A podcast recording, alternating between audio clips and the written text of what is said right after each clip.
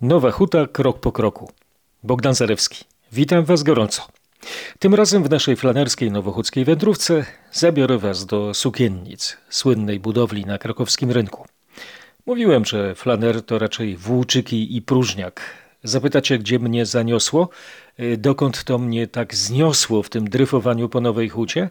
Do historyka sztuki, doktora habilitowanego Waldemara Komorowskiego. Miałem zaszczyt i przyjemność złożyć wizytę w jego siedzibie w Muzeum Narodowym, gdzie mieści się Galeria Sztuki Polskiej XIX wieku. Waldemar Komorowski od 1997 roku jest kustoszem w pracowni ikonografii Krakowa.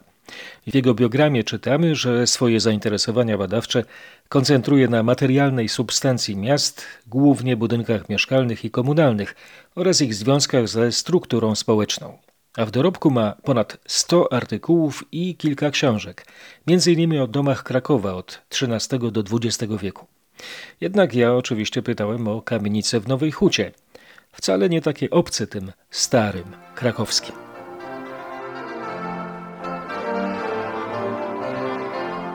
Panie profesorze, ja mam przed oczyma fotografię z lat 50. i 60. Alei Róż w Nowej Hucie. Może ja jestem trochę naiwny i sentymentalny, ale tak sobie patrzę na te zdjęcia zrobione przez znakomitych fotografów Pentala czy Hermanowicza i widzę Aleję Róż z lotu ptaka, gdzie jest taka zieleń wielkości boiska piłkarskiego. Czy my nie możemy powrócić do tych czasów? Czy musimy mieć taką wybetonowaną przestrzeń tam na tym odcinku Alei Róż? To jest marzenie, powiedziałbym, może no nie powszechne i marzenie to może zbyt górnolotnie, ale pewna idea, która się narodziła spontanicznie wśród mieszkańców, którzy e, myślę, że nie pamiętali tych czasów. Żeby jednak ten plac, który jest dość nieprzyjazny dla ludzi, w sensie przestrzeni, która jest latem bardzo gorąca, a zimą jest śliska, żeby jakoś zmienić w kierunku bardziej przyjaznym. Kiedy na tych zdjęciach widać y, mamy z dziećmi, widać mężczyzn, którzy siedzą na ławkach, czytają gazety, y, wokół są krzewy róż, są trawniki. Naprawdę to jest taki park w samym środku miasta.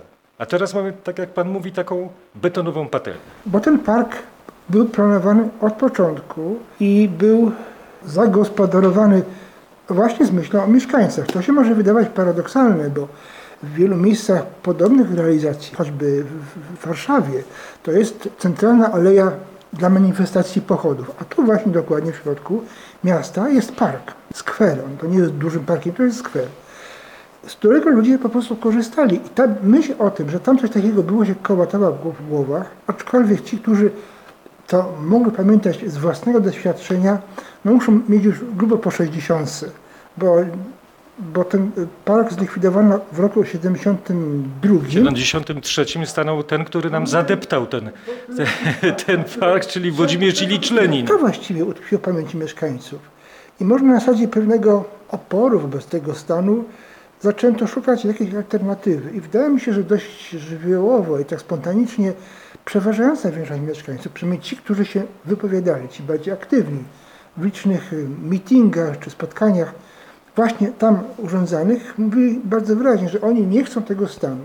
Tylko jaki by chcieli mieć stan? No właśnie, i tu jest problem pod tytułem, co mamy zrobić. Wydaje się, że abstrahując od obecnej dyskusji, E, chciałbym przejść może wprost do walorów tego miejsca przed jego zniweczeniem do roku 70. To jest to, co Pan powiedział, właśnie ta taka oaza zieleni, niewielka, ale tam można było usiąść, posiedzieć, pomachać kwiatki, popatrzeć na te kolorowe kwiatki, jakież one miały tam być. No róże, jest to aleja róż. I tam one najczęściej były. Wprawdzie eksperymentowano, czasami sadzono inne rośliny, jak kanny, ale przeważnie fotografie pokazują tam róże, które no przecież są kwiatem, który kwitnie od maja do, do października.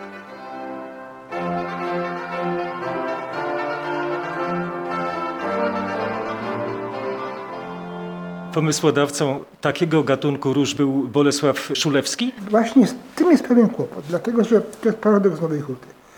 Miasto relatywnie nowe ma przetrzebioną dokumentację archiwalną. I tak, albo jest ona zniszczona w dużym stopniu, albo jest jeszcze ciągle niedostępna przez to, że jest ogromna. była ogromna. Siłą rzeczy takie miasto musiało mieć ogromną dokumentację archiwalną. No, kiedyś nie archiwalną, tylko tą budowlaną. I akurat dla tego terenu nie mamy zachowanego planu, według którego to miejsce zostało urządzone w roku 56 czy 7. Domniema się, to jest domniemanie dość silne, ale nie udokumentowane archiwalnie, że Bronisław Szulewski był projektantem tego miejsca. To jest takie przypuszczenie na podstawie tego, że on generalnie był niemal monopolistą na zieleń Nowej Hucie. Wiemy, że zaprojektował na przykład park zwany ratuszowy. Zresztą on jest powoływany w różnych publikacjach jako osoba, która była fachowcem od zieleni w hucie. Więc to domniemanie mi się wydaje jest dość mocne, ale nie udokumentowane do końca. Nazywamy teraz to miejsce roboczo parkiem czy też skwerem Szuleckiego, ale to w cudzysłowie oczywiście. Mówimy o Alei Róż, mówimy o Parku Ratuszowym. Z Alei Róż tych róż niewiele zostało, bo to tylko z nazwy właściwie są tam te róże. W Parku Ratuszowym park jest piękny, ale tam właściwie miał być ratusz, stąd nazwa, ale tego ratusza też nie ma. Czyli z Nowej Huty, z tych pierwotnych planów, to przepraszam, został taki trochę ogryzek. No tak, to jest miasto, które jest okaleczone. Okaleczone nie w tym sensie, że jego zniszczono, tylko go nie skończono. To była pewna spójna idea, no, jedna z niewielu możliwości stworzenia tak wielkiego zespołu urbanistycznego w rękach jednych tych samych projektantów i władzy wykonawczej, jaka ona była, udawało się zrealizować pewien, no wydawałoby się chyba jednak e, utopijny, ale może nie do końca utopijny plan, który miał swoje wszystkie elementy przemyślane. Mimo pośpiechu, w jakim ją hutę projektowano, to była to, powiedziałbym nawet, wyrafinowana koncepcja urbanistyczna. Skoro my mówimy o Alei Róż, to w co ona tak naprawdę była wpisana? Ona jest takim kręgosłupem układu promienistego, bardzo symetrycznego układu, który ma tradycję w sztuce barokowej. Już nie będę mówił o renesansie, ale w sztuce barokowej takie założenia urbanistyczno-parkowe były y, powszechne, no, zwłaszcza w krajach, których stać było władzę bądź prywatne osoby na takie realizacje. Sądzę, że wskazywanie na takie czołowe realizacje urbanistyczne jak Wersal, oczywiście no bez przesady, to nie jest Wersal, ale jednak jakaś idea, która się tam w tym Wersalu utrwaliła, czy w wielu miastach włoskich na przykład, czy niemieckich, e, barokowych, u nas się przyjęła, no przyjęła się, stała zastosowana właśnie w okresie paradoksalnych, w latach 50.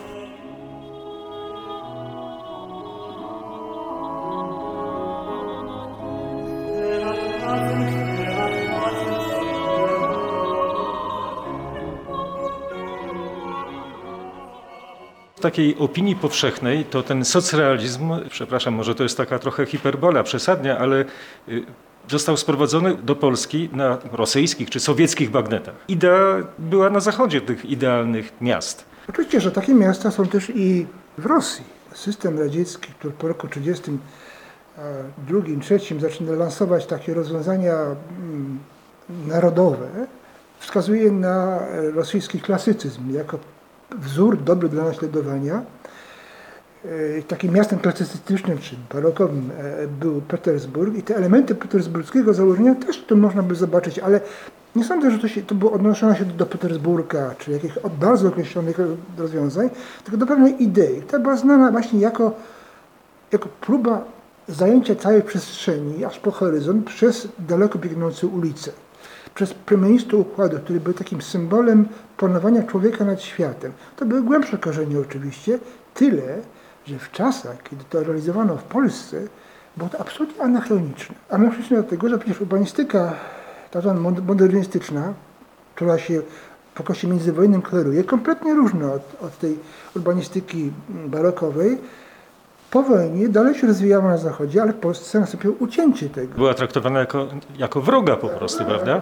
Dopiero powrót nastąpił jakby w czasie odwilży, prawda? Kiedy zaczęły powstawać takie budynki jak blok szwedzki czy blok francuski. Które notabene wpisują się jeszcze w układ ten wcześniej zaprojektowany. One są, mają nową formę, ale one są na planie dawnych budynków tych SOS, których nie zrealizowano. W epoce przed internetem, kiedy jeszcze nie mogłem zobaczyć tych planów, bo teraz właściwie są dostępne dla wszystkich tych pierwotnych planów Nowej Huty, to pierwszy raz zobaczyłem w takiej książce Edmunda Goldzamta, na takiej trochę demonicznej postaci prawda, w naszej architekturze, e, takiego teoretyka i, i socrealizmu. I tam zobaczyłem wykres Nowej Huty i powiem szczerze, byłem zaszokowany, jaki to był gigantyczny projekt, jak niewiele z niego zostało.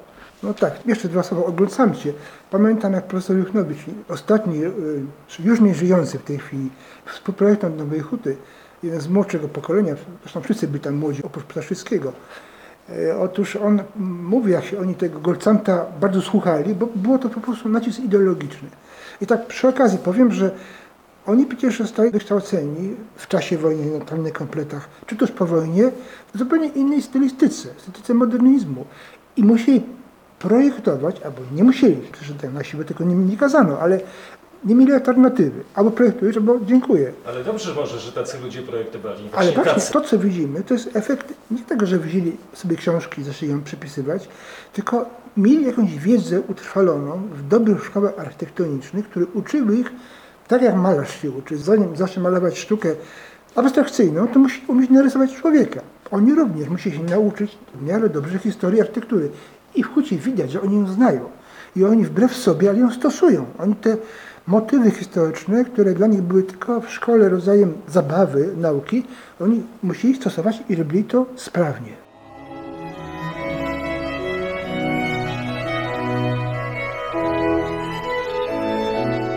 Te przedwojenne tradycje widać choćby w tych układach jednostki sąsiedzkiej, prawda? To, to taka idea, którą przeniesiono z lat y, 30. jeszcze, prawda? Czy 20. W ogóle ten pomysł, żeby zrobić ludziom niezamożnym lub średnio zamożnym mieszkania w miejscu dawnych kamienic czynszowych, niewygodnych w gruncie rzeczy, gdzie jest hierarchiczny układ bardzo wyraźny, ci biedniejsi z tyłu, ci bogaci na froncie, no to te idee o takim równości ludzi wobec przyrody, wobec miasta, widać było w tych realizacjach, które się zresztą zaczynają już przed pierwszą wojną.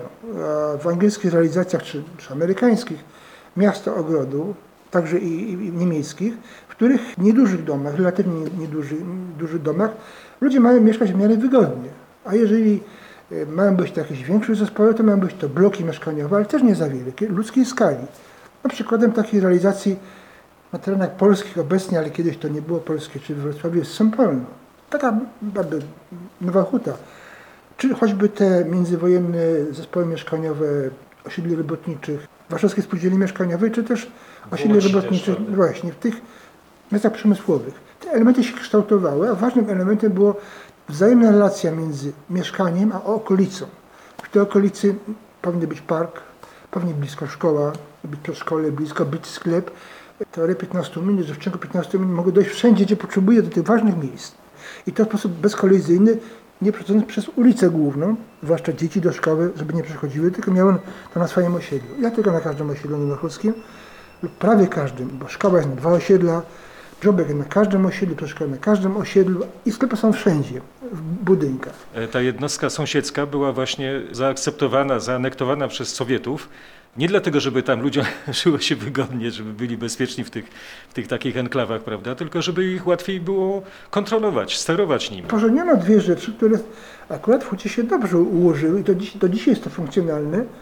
No właśnie ta, ta łatwość, no łatwość mieszkania, nie, może nie powiedziałbym, dzisiaj już te standardy się zmieniły, ale dla tych, którzy przybyli do huty z tych biednych miasteczek galicyjskich, dawnych galicyjskich, czy tych e, małopolskich, krakowskich, czy też wsi, no, dla nich to było olśnienie, że można mieszkać w domu, który jest w miarę schludny, ma wodociągi, gaz, y, ogrzewanie, wszystko wygodne.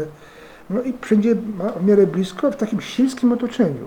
To sielskie otoczenie to się odnosi do pojęcia do tych najstarszych osiedli, gdzie rzeczywiście przynajmniej jeden element był zrealizowany od początku, czyli skala miasta. Skala miasta, bo potem te pomysły pożenienia tego, tych wszystkich elementów funkcjonalnych były przenoszone do tych osiedli fazy socrealistycznej, ale już w innej, e, w ramach architektonicznych. Już duże bloki połączone z sobą długie ciągi, które mogą być trochę takie niewygodne, względu na skalę już jednak inną, taką bardziej, bardziej wielkomiejską. I tam właśnie można się dopatrywać również i tych ideologicznych działań władzy, tak, że podporządkowujemy sobie ludzi, nawet tego nieświadomych, architekturą, która ich trzyma w ryzach.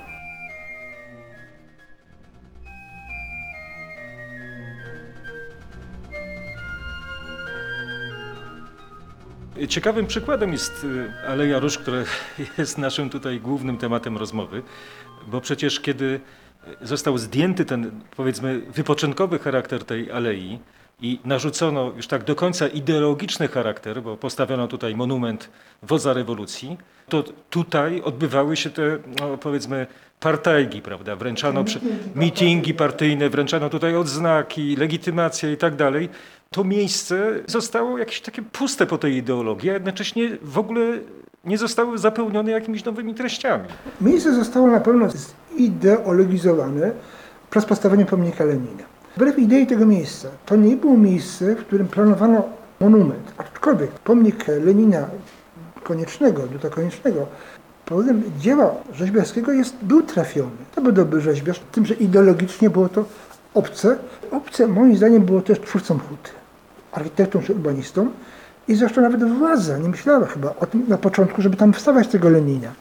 A to wstawianie tego Lenina to było takie położenie pieczęci partyjnej na to miejsce i jego zideologizowanie. Na pewno stało się to wbrew mieszkańcom. No, u nas jednak ta idea się po prostu nie przyjęła powszechnie. No pan narzucono, ludzie dostawali jako coś obcego i ten Lenin po prostu był obcym elementem. Tych pieczęci było więcej w Nowej Hucie, bo przecież mieliśmy, mówię o Leninie samym, mieliśmy Aleję Lenina, mieliśmy hutę imienia Lenina. Nazwy łatwo jest zmienić. Aczkolwiek mieszkańcy starsi Nowej Huty do tej pory mówią Aleja Lenina i mówią Aleja, Aleja Rewolucji Październikowej. Powoli to wychodzi z użycia, ale to są przyzwyczajenia. One po prostu są naturalne, siadają na naszej umysłowości, bo nic się nagle nie dzieje. Musi być pewna ewolucja. Abstrahując od ideologii, to przecież zostały też stare nazwy związane z planami budowniczymi, prawda? Bo też się mówi A1, C1, C2, prawda, A0. Tak, najczęściej mówi się chyba na B1, czyli osiedle, osiedle szkolne. O właśnie, to też przykład przyzwyczajenia. Czemu przykład B1, a nie inne się zachowały? Bo w większości nazw tych, tych takich technicznych, zresztą bardzo logicznych, bo tutaj miała z wielkości swojej, no, mieć w miarę rozsądny układ numeracyjny, żeby ludzie się nie pogubili, budowniczowie również. I ten układ administracyjny nazw trwał do końca lat 50. Wtedy prowadzono te obecne nazwy, takie czasami poetyckie, czasami bardziej, no w każdym razie luźne, w każdym razie luźniejsze niż techniczne, ale mimo tego niektóre techniczne nazwy, jak OWB1, zostały. Po prostu to jest rzecz do badania już dla etnologów i dla filologów, czemu akurat to, a nie coś innego, ale to jest kwestia ludzkiego umysłu. Moja babcia, w której moja rodzina mieszkała na osiedlu teatralnym, ale właśnie zawsze mówili C, C1, C2. C2, C1 i C2, jak się nazywały te osiedla. To wchodzi w głowę.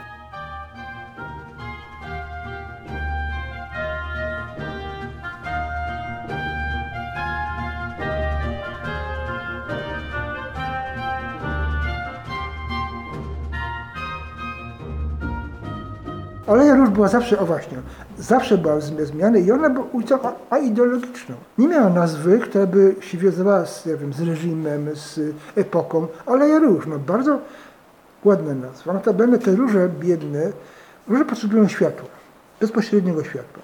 Ponieważ na Alei Róż, jak zresztą na bardzo wielu innych ulicach czy alejach, rośliny, drzewa już są przyrośnięte. Mówi się, że Huta jest y, miastem zieleni ale on jest też miastem zieleni przerośniętej. To znaczy zieleń to nie jest rzecz trwała, postawić i sobie stoi.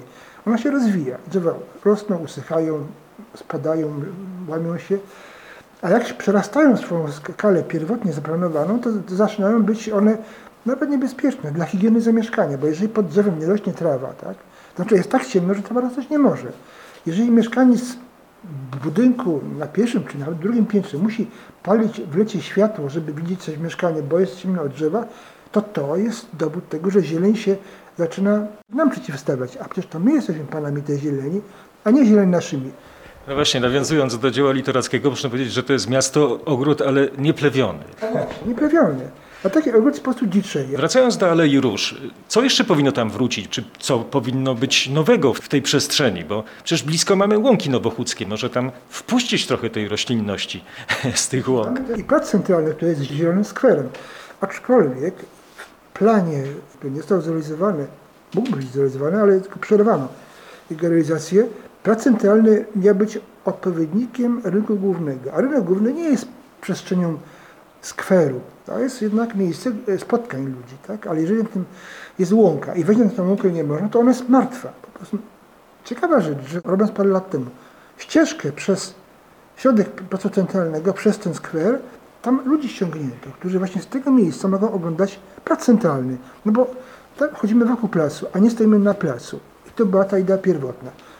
Poza tym tam jeszcze miał być po środku obelisk, który był częścią elementów organizacji miasta jako przestrzeni, która, w której on miał ważną rolę, bo był punktem orientacyjnym. Kiedy spoglądałem na ten pierwotny plan i widziałem ten obelisk właśnie tam ustawiony, pomyślałem sobie, że to jest taka jak tarcza zegara słonecznego z takim gnomonem, który pokazuje godziny. Teraz mamy tam e, zegar elektryczny, ale, ale to jest to taka naturalna metafora mi się pojawiła w głowie. Jak się spojrzy na właśnie wszelkie założenia urbanistyczne, choćby w Waszyngtonie, prawda?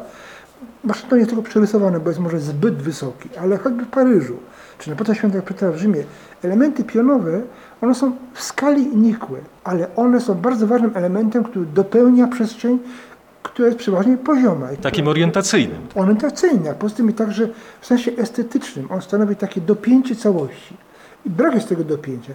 Tak jak w skali całego miasta, brak jest dopięcia w postaci ratusza, który miał mieć określone wysokości wieże, miał pokazywać, że to jest miasto, bo to jest ta tradycja polska dawnych miast, że im wyższą wy- wieżę miało miasto, tym ważniejsze to miasto było. To też ta wieża miała być notabene wzorowana na wieży krakowskiego ratusza. E, Wieża miała być takim clue, takim zamknięciem, gwoździem, który dopina całości. I tego gwoździa też nie ma.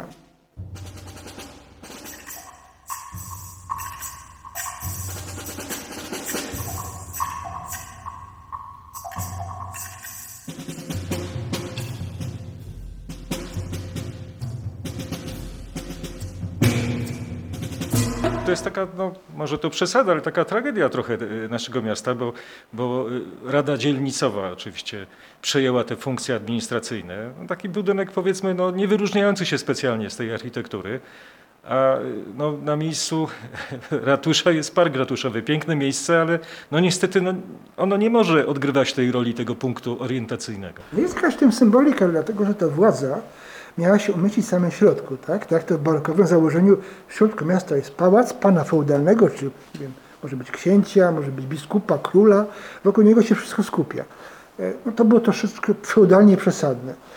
Z tego zrezygnowano i właściwie zrobiono tymczasową siedzibę władz, ale ciekawe gdzie. Mianowicie w takim specjalnym kwartale, który mógł też służyć do takiej jakby obrony samej władzy, bo tam się mieści w jednym kwartale, to się mieści Straż Pożarna, policja blisko siebie, tak są. E, no i, ten, i to miejsce władzy, e, ten urząd administracyjny, to jest takie miejsce, które nie zawsze uświadamiamy, ale stanowi pewną, pewną całość, bo są też i skoszorowani strażacy, którzy mogą zawsze, no nie dzisiaj, ale kiedyś tam służyć do, no wiadomo do czego, do jakiegoś, i policja, kiedyś milicja, no, do działań opresyjnych. Zresztą no, był taki test, prawda, w 1960 roku, kiedy była tak zwana bitwa o krzyż, to właśnie w tym miejscu doszło do, do rozruchów, prawda, i był atak na Radę Dzielnicową, więc to, to było bardzo racjonalne rozwiązanie. Ci ludzie by to może tego nie zrobili w sytuacji zwykłej, no ale co mieli zrobić, skoro było tak, jak było. A jeszcze do tego ich podjudzano, prawda?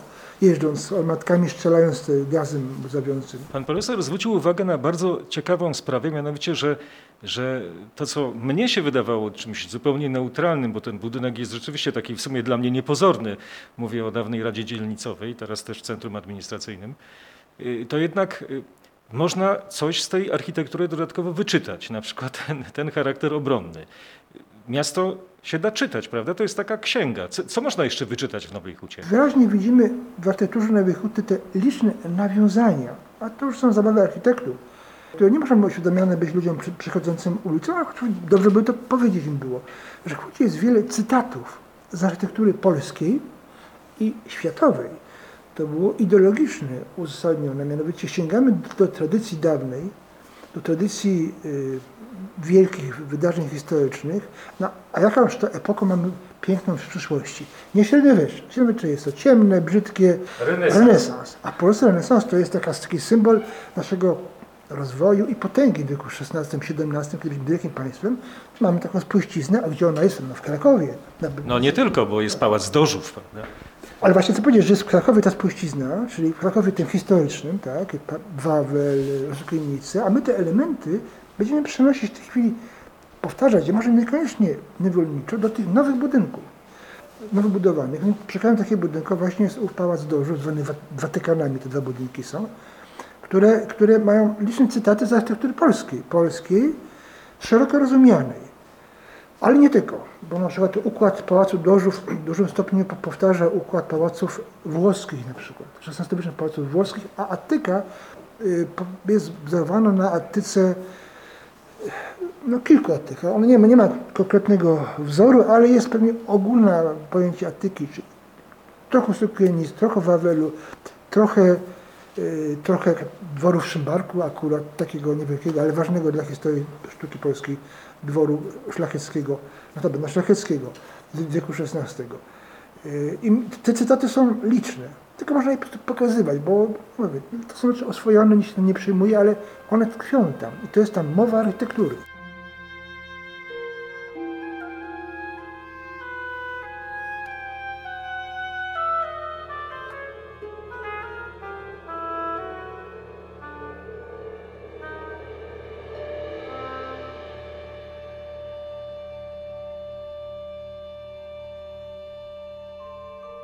Wystarczy przejść na przykład przez, przez osiedle stalowe choćby, prawda? Tam jest pełno takich bram, które są, no, może, może nie dosłownymi, ale, ale tak jak pan mówi, y, aluzjami, czy, czy pastiszami, czy no, w każdym razie nawiązaniami do tej architektury.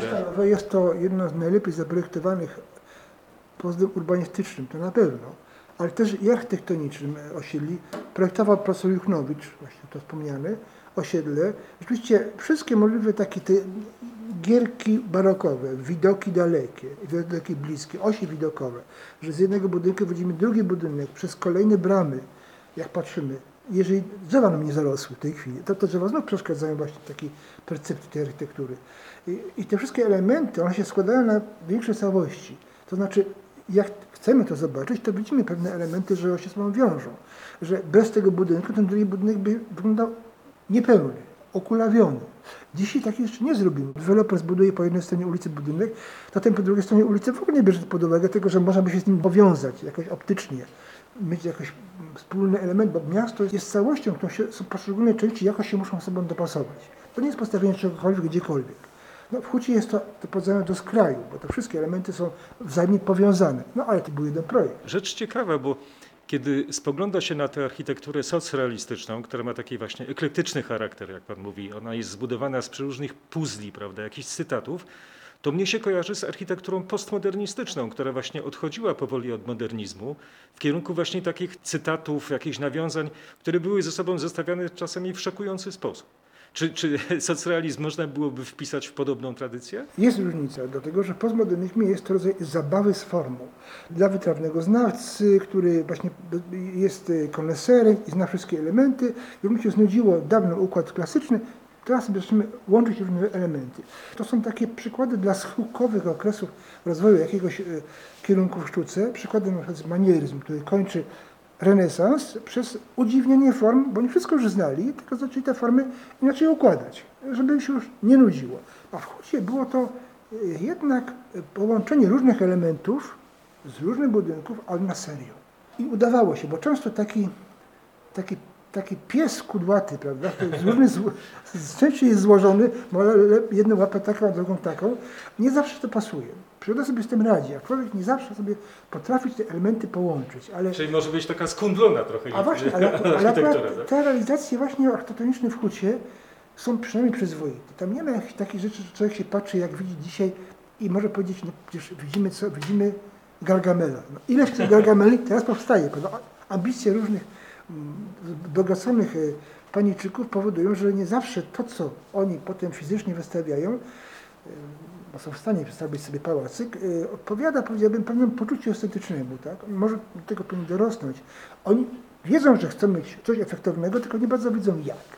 Natomiast w Hucie jednak ta pewna kultura, którą ci ludzie, młodzi ludzie wynieśli ze studiów, to nie pozwalała na jakieś e, drastyczne działanie. Może to właśnie była ta przedwojenna klasa e, naszej elity. To rzeczywiście nie urodziło na kamieniu. Zresztą w Hucie jest tradycja, bardzo zauważalna, lat 50., przedwojennej, budowlanej, pewnej jakości. Mimo tego, że się mówi o Hucie źle, że budowana szybko, że pospiesznie, to na przykład jakość, o, choćby tynków na osiedlu właśnie stalowym, jest taka, że jest porównywalna, a nawet czasami nawet lepsza niż z tynkami na kamienicach międzywojennych przy Alei Trzech Jakość tego jest techniczna duża, jakość estetyczna.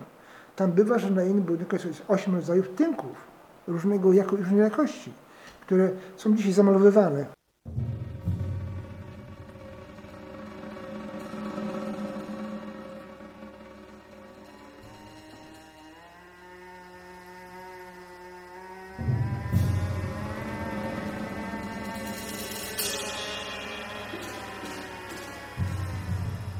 Mamy taką styropianizację, takie niszczenie po prostu tej, tej tkanki miejskiej. Jak to zatrzymać w ogóle? I jeszcze raz wracając do Alei Róż, jak rzeczywiście powrócić do tych lat świetności? Inspiracji dla tego, jak aleja, bo to jest kwestia wyborów, które się toczą aktualnie, sądzę, że jest bardzo jasne przesłanie.